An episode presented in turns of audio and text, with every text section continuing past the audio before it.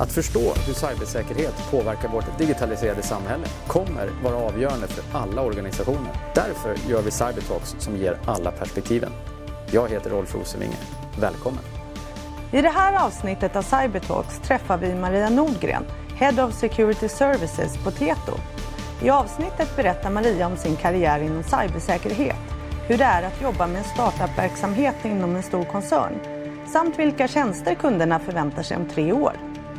Vi får också bakgrunden om hur Cybertalks kom till. Hej och välkomna till ett nytt avsnitt av eh, Cybertalks. Idag har vi med oss eh, Maria Nordgren från eh, Tieto. Hon är Head of Security Services. Välkommen! Tack så mycket! Vi har ju aldrig riktigt träffats förut men, men jag tycker det ska bli jätteintressant att få ett, ett samtal med dig här. Men kan inte du börja berätta bara lite kort om dig själv och den roll som du har nu på Tieto? Jag är som person en, en entreprenör, en, en chef som eh, har varit egenföretagare mycket och, eh, och därför har jag nu fått en sån roll att jag drar eh, hela vårt nästan 200 personers säkerhetsgäng som vars uppgift då är att trygga våra kunder men också att, att söka nya kunder i, i, i säkerhetsbranschen. Vi, är alltså, vi har varit under tre års tid ett, ett startup inom Tieto och nu ska vi integreras, eller från början av året så har vi börjat integreras in i, i det stora Tieto och det, den resan ska jag då ta vårt gäng på. Och hur har det varit att fungera som en startup inom en stor koncern? Det är ju, det är ju det stora, de stora koncernernas ständiga dilemma hur man liksom, återuppfinner sig själv och hur man driver innovation. Och vad jag har förstått så sättet, ett av sätten i alla fall som, som man har valt att göra det på Teto är att egentligen driv, bedriva det i startupform inom koncernen. Fördelarna är att man kan växa snabbt och den andra fördelen är också att man får talang. Talang eh, attraheras av en sån här säker startup eh, men samtidigt av det där eh, härliga, växande, innovativa eh, som, som alltid förs, medförs eh, i, ett sånt eh, snabbt växande, eh, i en snabbt växande omgivning. Och vi har haft möjlighet att då eh, själv välja den teknologi vi tar och, eh, och själv välja precis eh, hur vi utvecklas framåt. Så det har varit fördelarna. Nackdelarna är det att jag anser att vi har eh, en möjlighet att få en så att säga en unfair advantage på marknaden i och med att vi har också hela infrastrukturen ofta från ett företag. Vi har ju ofta eh, hela outsourcingen och det ska vi nu dra nytta av. Så det låter som att det är rätt spännande tider egentligen då och jag föreställer mig också att då har du haft ett ganska stort mandat att forma det här. Eh, men hur blir det nu då när man integrerar det? Eh, är det en, är det en svår period att, så att säga, bli en del av den stora koncernen inom citationstecken på riktigt nu? Jag tror att det, att det är på det sättet att vi blir förvånade över hur fantastiska människor det finns också på andra håll inom företaget. Vi har varit eh, en liten enhet och varit oss själva nog så att säga och nu ser vi att, att det faktiskt finns hemskt mycket säkerhetsexperter också inom all, andra områden och det måste ju också finnas. Eh, jag är lite nyfiken på, på dig också. Nu eh, chef för 200 personer ungefär då, på Tieto. Du beskriver den här resan hur, som affärsområdet ska göra. Men eh, vad har du för bakgrund innan det här? Hur, hur har, kom du in i, i säkerhet? Det var egentligen inte så att jag strävar efter säkerhet i sig utan eh, min första halva eh, delen av min karriär så, så, hade jag, så ledde jag olika startup, startups och sen eh, eh det var mjukvara som såldes internationellt från Finland. Och så eh, tog jag mig en titt på företagen som fanns inom mjukvara och internationella företag främst. Och då hittade jag F-Secure som är ett säkerhetsföretag i Finland. Och jag skickade ett öppet brev eh, på en torsdag till F-Secure att jag skulle vara intresserad av att börja jobba och på fredagen intervjuade de mig och på måndagen skapade de en roll åt mig inom F-Secure. Eh, det var en, en otrolig resa. Sen inom F-Secure så, så steg jag väldigt snabbt från att vara eh, chef för, eh, regionalchef för, för Spanien och Holland och Belgien till att, att leda hela eh, corporate security-delen på F-Secure. Så, eh, så fick jag andra roller inom F-Secure. Efter 12 år sen så sökte jag mig bort därifrån. Men, men nu är jag resten av mitt liv på säkerhet. Säkerhet är väldigt intressant. Ja, och verkligen i, i dessa tider också eh, och så tätt kopplat till digitaliseringen av hela samhället på något sätt. Um, men hur um, jag tyckte det var intressant det här du sa att i princip så du, du skickade ett öppet brev och eh, vi hade en, en sån diskussion eh, i något av de första avsnitten också att just den där eh, det är viktigt tror jag att, att våga räcka upp handen. Ehm, hur, hur, skapar man en sån kultur som chef så att andra som jobbar hos dig eh, vågar göra samma sak? Att egentligen skriva ett öppet brev eller komma och knacka på hos, på ditt kontor och säga att nu vill jag göra mer. Det måste vara en sån tid att, eh, att den man skriver ett öppet brev till är mottaglig till, till bra människor. Men jag tror att man måste vara väldigt medveten om sina egna styrkor. Och, och det som jag gjorde eh, var att jag sökte på marknaden sådana företag dit jag skulle kunna passa in och som tur var så förstod min chef eh, att jag verkligen passade in dit. Och, och, och, det försöker jag själv också tänka på. Jag har anställt eh, människor som har haft eh, eh ekumenisk teologi som bakgrund eller kinesisk kultur som bakgrund och sen eh, har intresserat sig för cybersäkerhet. Att eh, det är ett område där man kan bli expert om man är väldigt intresserad men man blir aldrig expert bara genom att studera. Nej, och jag tror också att eh, cybersäkerhet som för en utomstående betraktare kan ju framstå som väldigt smalt och nischat. Men när, när man faktiskt gräver in i det så behöver det, som du är inne på, tror jag också väldigt många olika typer av kompetenser. Jag har själv eh, anställt statsvetare, jag har anställt före detta poliser, jag har anställt riktiga tekniker eh, och, och, en massa olika typer av bakgrunder. Någon språkvetare också tror jag. Och, och det är ganska häftigt att se när olika kompetenser kommer, till, kommer samman. Är det något som ni jobbar med aktivt också? Vi har, eh, eh, det som jag har sett är att, eh, att cybersäkerhet är väldigt kreativt. Och där, där det, det är som att lägga ett pussel. Att när man, när man pusslar ihop en säker, ett, ett företags säkerhet så, så är det nästan lika viktigt som om man eh, säkrar ett köpcentra, till exempel med videokameror. Man måste sätta kamerorna på rätt sätt så att de eh, ställer så att de täcker hela köpcentra och sen, eh, sen förstå hur den där säkerheten håller, håller ihop. Så, att, så det ett pussel det är ett, ett mera, eh, mera kreativt verk än en, en ingenjör normalt har. Så att, eh, jo, det är väldigt viktigt att, eh, att vi har folk som, som är olikadana. Och jag kan berätta ett exempel på det här med kreativt eh, forensik, alltså att forska i vad som har skett, hur och av vem efter att det har skett någonting. Så det är ett, eh, ett väldigt roligt polisjobb. Och eh, på min på mitt före detta jobb så, så hade vi då mycket forskare och, och det har vi på Tieto också. Men eh, det hände sig att det fanns en, eh, en virus som hade Normalt är virus i objektkod, alltså man kan inte läsa det, men det fanns en väldigt kort del i ASCII, det vill säga klartext. Och den här klartexten var ett registernummer på en bil. Och då eh, satt sig de här forskarna och läste bloggar för att se om de på något sätt skulle kunna veta hur de här eh, kända eh, hackers, eh, hurdana bilar de hade. Och de, såg, de hittade faktiskt sen en bilolycka med ett foto av en bil som hade det här registernumret. Och då visste de med stor sannolikhet vem som, hade, vem som var bakom den här attacken. Så sånt tycker jag att är roligt. Jag tycker att det är helt fantastiskt att, att antingen stoppa eller få fast en, en attack. Just det.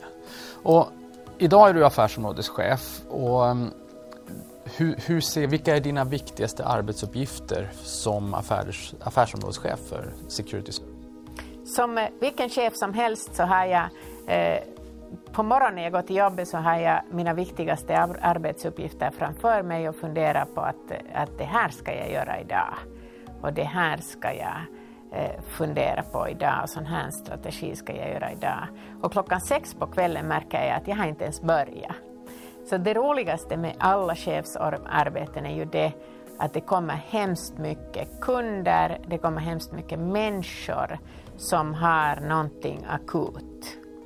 Men eh, det viktigaste som jag, jag ser just nu är att integreras i den här stora Tieto och det betyder att vi, vi ska ha så fina eh, end-to-end processer som möjligt. Och det, det, det, är på det sättet att om en kund litar på oss i att vi har en Security Operations Center, en SOC, så litar det också på att om socken ser någonting så är vi väldigt snabba på att fixa det eftersom vi också har servrarna och vi har kanske deras eh, brandväggar, vi har kanske deras, eh, deras eh, kablar utåt, deras connectivity. Så det jobbar jag väldigt mycket på, att få alla att jobba ihop för säkerhet och se till att, att vi får en, en end-to-end trygghet med kunderna. Och just det där med säkerhet och outsourcing ska vi komma tillbaka till för det är ju verkligen på tapeten och någonting som jag tror hela branschen diskuterar just nu. Hur gör man och på vilket sätt och vad är, vilka är de framgångsrika sätten? Så det ska vi komma tillbaka till lite grann. Men eh, sen så tycker jag någonstans, vi sitter ju här tillsammans idag ehm, eh, och gör cybertalk så att, eh, att cybersäkerhet är någonting som ni satsar på, det har jag ju förstått. Men vad, vad var det som fick er att eh, till exempel eh, köra igång det här samarbetet tillsammans med oss? Jag anser, eller vi anser att vi har ett samhälleligt, en samhällelig plikt att höja medvetenheten eh, av, säkerhet och vi, vi, vi, spa, eh, vi vill skapa en samtalsarena där eh, vi samlar Sveriges ledande röster inom cybersäkerhet för att eh, väcka viktiga frågor och, och, och diskutera aktuella frågor. Vi har kunskapen och det finns inte så mycket kunskap koncentrerat i många andra företag. Så, så vi eh, har nätverket så vi tror att, eh, att det är vårt ansvar att, eh, att sköta det här på bästa sätt. Nej, men jag, jag håller med dig och det, jag tror att det är väl säkert därför vi hittade varandra i den här diskussionen också. Jag, jag brinner för samma sak och eh, någonstans det här kontinuerliga samtalet och att försöka belysa cybersäkerhetsfrågan från en mängd olika perspektiv är någonting som, som jag bär med mig också som en del av min mission och det, det ska bli jättespännande att fortsätta den här, eh, den här satsningen tillsammans tycker jag. Eh, men du, jag är också nyfiken på hur ser du på utvecklingen idag? Vi har ett samhälle som digitaliseras väldigt snabbt. Eh, vi har nya teknologier som introduceras. Många pratar machine learning, AI. Eh, men vilken roll tror du att till exempel machine learning och AI kommer att eh, ha för morgondagens cybersäkerhet? Hur tar vi ombord eh, den typen av ny teknologi? Eh, det kommer så mycket eh, attacker hela tiden. Att utan AI finns det absolut ingen möjlighet att stoppa de här attackerna. Vi, vi måste hela tiden försöka vara snabbare än eh, de kriminella som försöker komma in i, i våra kunders eh, nätverk och, och, och göra illa. Så AI har säkert eh, kommit in i cybersäkerhet som en av de första. Eh, och, eh, och jag tror att, eh, att machine learning definitivt kommer att, att vara en jättestor del. Men redan för tio år sedan så hade ju e-mail spamfilter hemskt mycket AI i sig. De försökte, det fanns sådana filter i brandväggar som försökte stoppa pornografi genom att, att eh, eh, definiera allt som hade brun färg som pornografi. Det var ju en, en, en början av artificial, artificial intelligence men det var ju inte så hemskt intelligent för att då fick man inte titta på något lejon heller. Men, eh, men jag tror att, att vi har börjat inom cybersäkerhet med machine learning för länge, länge, länge sedan. Jo men det tror jag och sen tycker jag att det är en spännande diskussion därför att ur mitt perspektiv, en av de sakerna som kommer att driva det här är ju också att attackytorna ökar dagligen. Och med det menar jag, om man tänker tillbaks tio år i tiden, då hade kanske ett vanligt hushåll en eller två uppkopplade enheter. Man hade en desktop och kanske en laptop och och det var ungefär det man hade.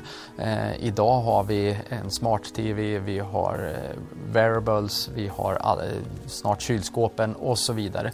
Eh, så någonstans tänker jag att det blir svårt eh, om man inte först också satsar på automatisering och orkestrering men någonstans också får in eh, den här typen av nya teknologier som till exempel machine för att make sense of it.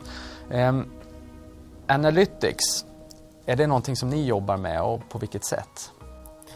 Eh, först eh, om jag får kommentera det där med att, eh, att det finns så mycket mm, upp, uppkopplade enheter så, så där skulle jag mm, helt enkelt, jag har jag faktiskt talat offentligt ganska många gånger om det att eh, man måste ju fundera på dels vad man vill koppla upp för att, eh, för att det är ju automatiskt eh, the weakest link för ens wifi. Och så tycker jag att, att om man gör en kaffemaskin till exempel så måste man vara fruktansvärt noga med att, eh, att det data man samlar in verkligen är, är sånt data som man behöver. Eh, att det, att det inte får komma in för mycket data. Jag, jag skulle bara vilja säga det här så det är samhälleligt viktigt att eh, koppla nu inte upp allting ni har. Och för Analytics så det är en, en jättestor del av det vi gör det på samma sätt som artificial intelligence så eh, har vi, samlar vi in väldigt mycket data som vi försöker analysera dels eh, av eh, robotik tillsammans med, med, eh, med hjälp av robotik men också Eh, Eh, så har vi analyster som eh, dag och natt sitter och tittar på data och försöker kombinera olika snippets av data och se att usch, att där kanske det händer någonting just nu. Eh, problemet inom, eh, inom cybersäkerhet är ju det att, att ofta har ett företag en attack som pågår i 120 dagar före de ser att det har, att det har skett och det, det försöker vi då i vår Security Operations Center med våra security analysts eh, att, eh, att förhindra. Just det. Nej, men, och jag tror ju, och anledningen kanske till frågan eh, är ju också att det är här vi ska komma in på det här med säkerhet och outsourcing tänker jag.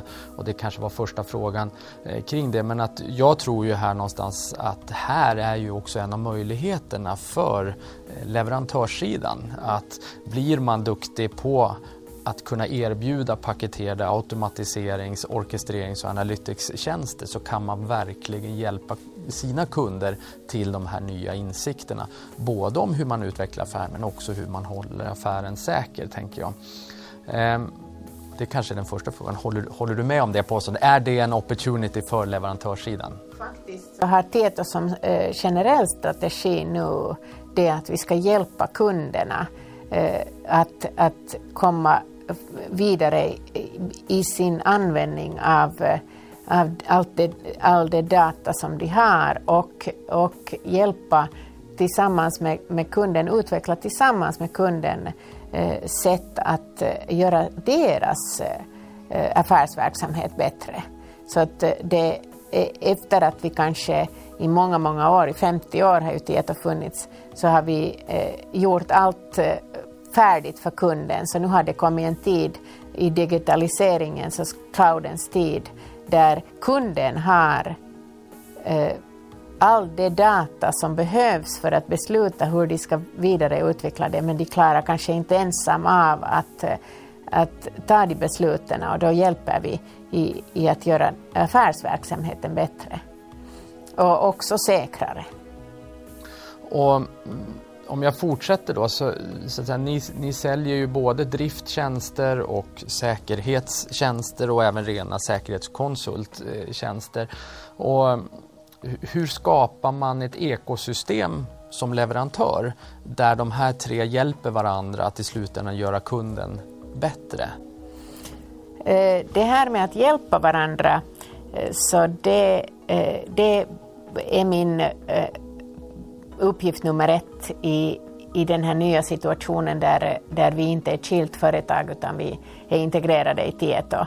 Och då eh, tar vi, har vi börjat med att, att eh, göra skilda projekt med eh, kundcase där vi säger okej, okay, end-to-end ska det här fungera. Den här kunden eh, har implementerat Office 365, eh, har kanske inte multifactor authentication. Hur, hur ska vi klara av att förhindra att eh, den kundens data försvinner ut i eh, ut i rymden och, och, och, så funderar vi på end-to-end om vi ser någonting hända.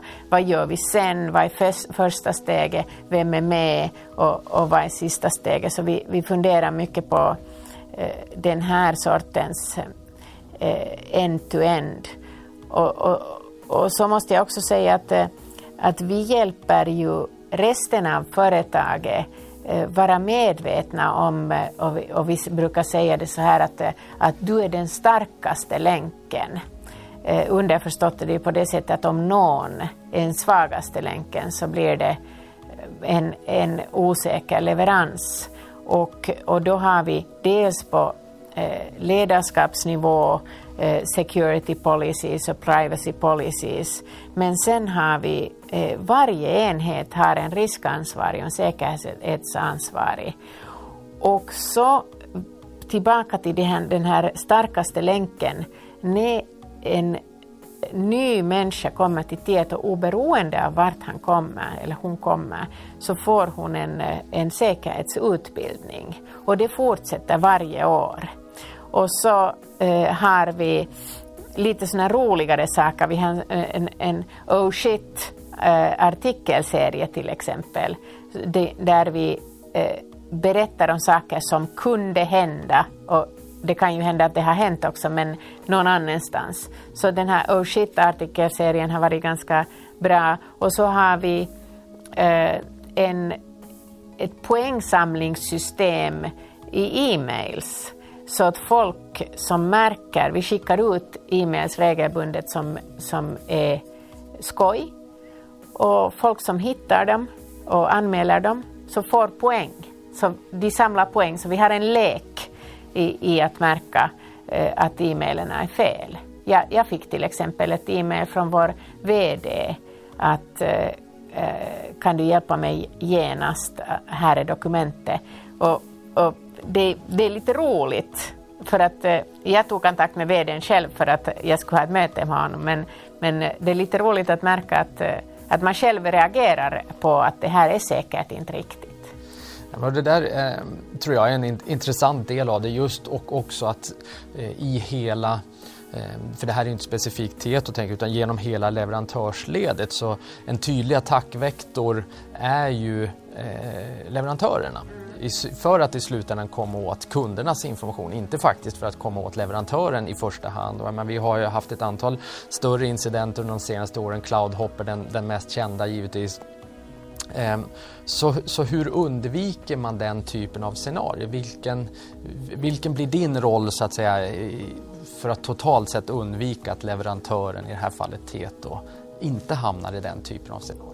Vi eh, är ju ett stort företag så vi har eh, Eh, vi blir riktigt årligen eh, auditerade både på ISAE och ISO 27001 eh, certifikaterna på att våra processer är korrekta. Men, men jag går inte in på alla detaljer men naturligtvis är det på det sättet att, att jag som sitter här med min dator öppen på ditt kontor med kanske min wifi vidöppen så jag har ju ingen access sen till våra kunders data och, och vi har ett, ett speciellt område eh, dit eh, administratörerna måste logga in och allting bandas, precis varje sak de gör. Så det sköts på ett annat sätt, det där kund, eh, eh, de här kundomgivningarna än, än våra vanliga datorer. Men naturligtvis måste man bara hela tiden vara försiktig och en konsult har aldrig rättigheter att, eh, att logga in till Eh, någon administratör, eh, administrativ eh, avdelning i, i, på, på Tieto. Jag tror att nyckeln för alla underleverantörer är att man ska ha rollbaserad access. Det räcker inte med att man, man kan ge eh, access åt en person eller access till en fil i AD, utan, utan det är väldigt viktigt att när man ändrar roll så ändras alla ens rättigheter också. Och det eh, vet jag inte om, om det i fallet Cloudhopper har skett, men, men det är en sån, eh, eh, en sån verklighet vi lever i nu. Att, att en människa som har jobbat 12 år på ett företag har alldeles för mycket rättigheter om, om man inte har en rollbaserad Helt sant. Och det tror jag vi, det har vi nog sett exempel på eh, allihopa. Eh, utvecklingen går ju fort, eh, som du också är inne på. Och, eh, vilket är en av anledningarna till att vi hela tiden behöver innovera också säkerhetstjänsterna. Och där tycker jag är spännande att höra lite grann dina tankar. Vilka, vilka tjänster kommer ni att leverera om tre år? Var, var, var är ni eh, i, i tanken nu om hur framtiden ser ut och vilka, vilka faktiska behov kunderna kommer behöva eh, ha hjälp med om ett par år? Var kunderna, ligger utvecklingen? Precis. Kunderna kommer nu till oss eh, med två stora problem, problemställningar. Det ena är då det här rollbaserade mm, eh, rollbaserade rättigheterna till alla system. Och det andra är nog att de kommer och säger att, eh, att vet du att eh, vi har nu eh, ett nätverk via vilket man kommer in kanske på fyra ställen i världen och sen hålls man inne där i corporate-nätverket.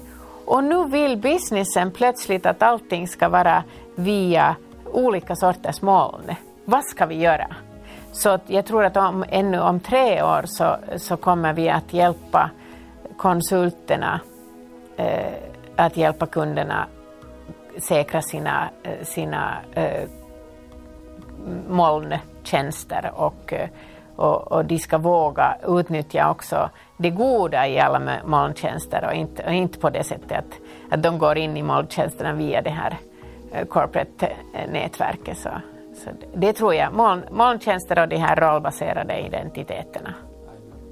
Och eh, jag tror att du är helt rätt på den, att det är någonstans det, är det som kommer att vara våran huvuduppgift som cyber practitioners. Det, eh, och som jag, en av mina käpphästar som jag brukar prata om, eh, jag tror att vi kommer bli mätta på time to yes, inte time to no. Eh, och då måste vi förstå de här sakerna. Det är inte längre en fråga om om moln, utan hur vi hjälper affären att göra molntjänsterna säkra. Och rollbaserad access är ju givetvis en, en del av det där.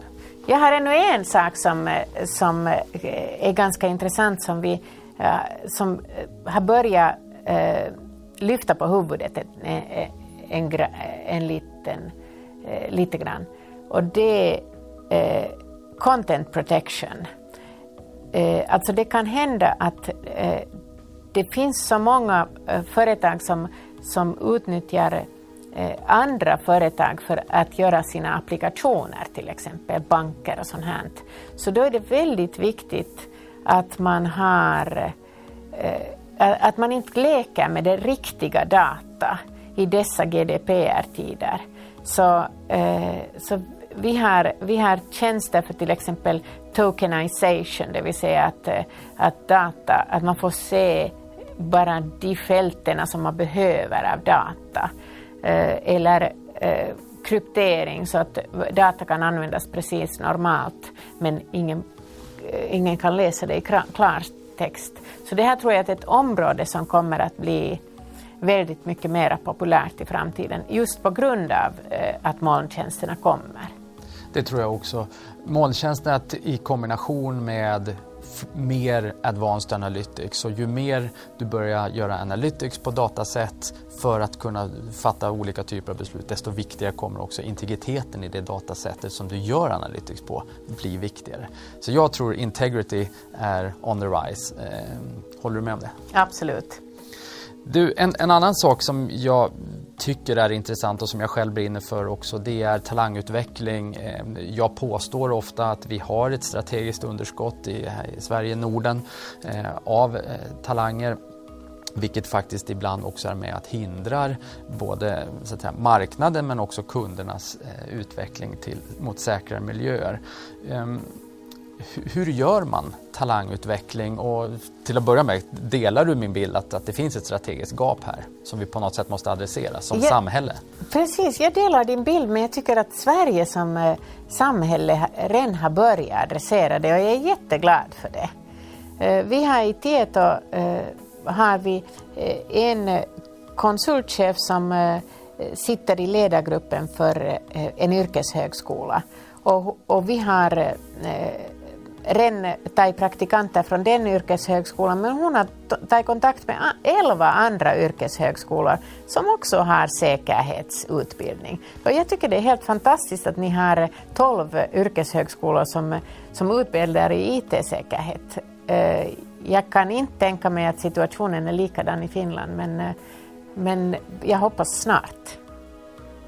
Och det är ju också en intressant diskussion. Ser du för du har ju förmånen någonstans att vara baserad i Helsingfors och jobba mycket i Sverige och ha ansvaret för, för, för den totala leveransen. Så jag, jag, jag inbillar mig att du ser en hel del och kan också se våra samhällen från lite olika perspektiv.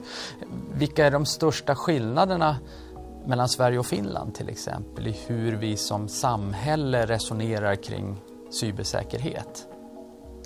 Um, jag vet inte om det stämmer, men jag har en åsikt om att det kanske är på det sättet att vi är mycket eh, certifieringsinriktade i Finland.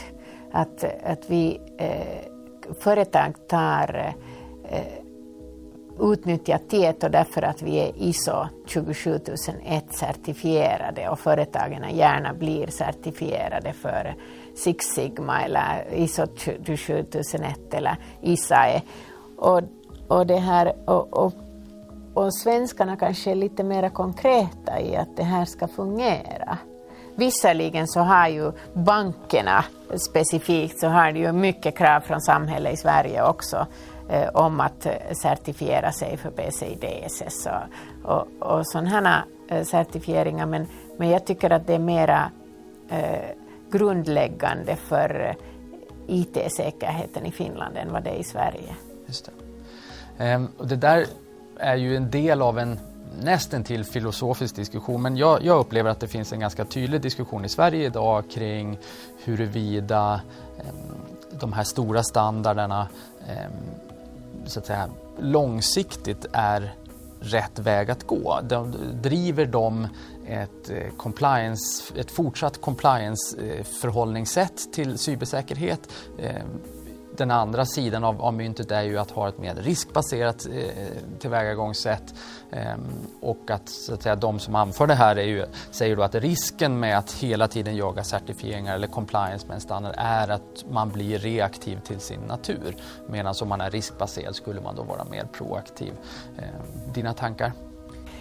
Jag har varit med om riskarbete tidigare eh, för, för 10 och 20 år sedan och, och då togs det inte på allvar. En riskchef eh, kunde vara eh, under CFO och, och, vara, och inte ha något team under sig. Jag tycker att, eh, att det nu har höjts till en, ett sådant värde som eh, eh, där, där, det verkligen skulle kunna fungera i praktiken. Om man, man lyfter en risk, en uh, cyberrisk så då eh, ska det vara på det sättet att, att ingen går hem förrän den är täppt. Och om det fungerar på det sättet så tror jag att riskbaserat är bättre. Å andra sidan så gör de här certifieringarna ju att man är, tycker jag, tvärtom mera proaktiv och ser till att man har processer eh, för eh, om det händer någonting. Eh, men jag tycker att i tillägg till de här tre så är det viktigt att man övar.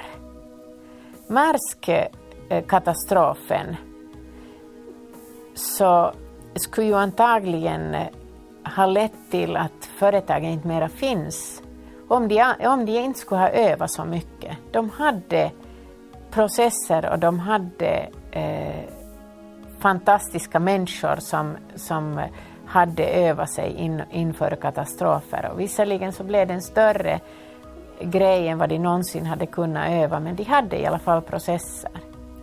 Och, och samma sak så säger jag nu kanske, eh, jag höjer mera det här caset Nor Norsk Hydro för att de hade processer också för PR, så att det kommunicerades hela tiden.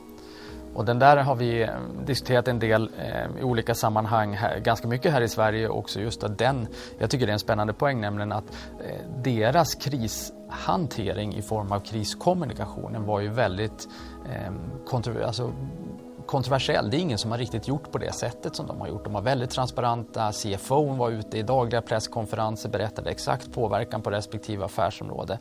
Och det som var intressant var ju att eh, aktien dippade ju precis som förväntat när det inträffade först men återhämtade sig också väldigt, väldigt snabbt. Eh, till stor del, tror jag i alla fall, på grund av den transparensen som man vågade uppvisa. Vilket ju kanske inte ligger riktigt intuitivt eh, för oss som säkerhetsmänniskor som kanske gärna vill hålla korten närmare kroppen och, och inte riktigt visa upp exakt vilken påverkan det har haft. Så det, det där var en spännande ehm, det var en spännande händelse. Eh, väldigt tråkigt såklart för Norsk Hydro men, men de gick ju väldigt stärkta ur den, är min bild. Eh, håller du med om det? Absolut, och om vi tar eh, ett lite längre perspektiv så eh, även om vdn för TalkTalk måste avgå så eh, börjar aktiekursen gå upp. I, den gick ju naturligtvis väldigt mycket ner 2015 när, när incidenten kom fram, men mest för att de inte kommunicerade om vad som hade hänt, om att, att massa av deras kunders data hade kommit ut. Och då när VDn avgick och började kommunicera att nu kommer cybersecurity att vara en del av deras ledargrupps varje möte. Så sen börjar eh, de, de bygga upp den här, eh, att man börjar lita på TalkTalk igen. Och det tror jag att, att skulle vara en lärdom för, för alla, att man inte kan gömma den där sisson under CFOn eller inne i IT-organisationen det är en så stor sak i dagens värld att han måste vara med. Cybersäkerhet som en ledningsfråga. Eh, kommer osökt in på, du har varit jättegenerös med din tid. Jag har en fråga kvar, vi brukar köra den eh, här i Cybertalks. Eh, om du var statsminister för en dag och fick bestämma kring cybersäkerhet, eh, vad skulle du sätta på agendan och vilja bestämma om? Om jag var statsminister, om jag var Gud så skulle jag bestämma att, det inte skulle, eh, att, att internet är en så fin sak att man får inte förstöra det med att vara kriminell. Om jag var statsminister så skulle jag eh, se till att alla förstår att de skulle kunna vara den starkaste länken för att hålla internet kvar. Bra. Maria Nogren, Head of Security Services på Tieto. Tack för att du ville vara med. Tack.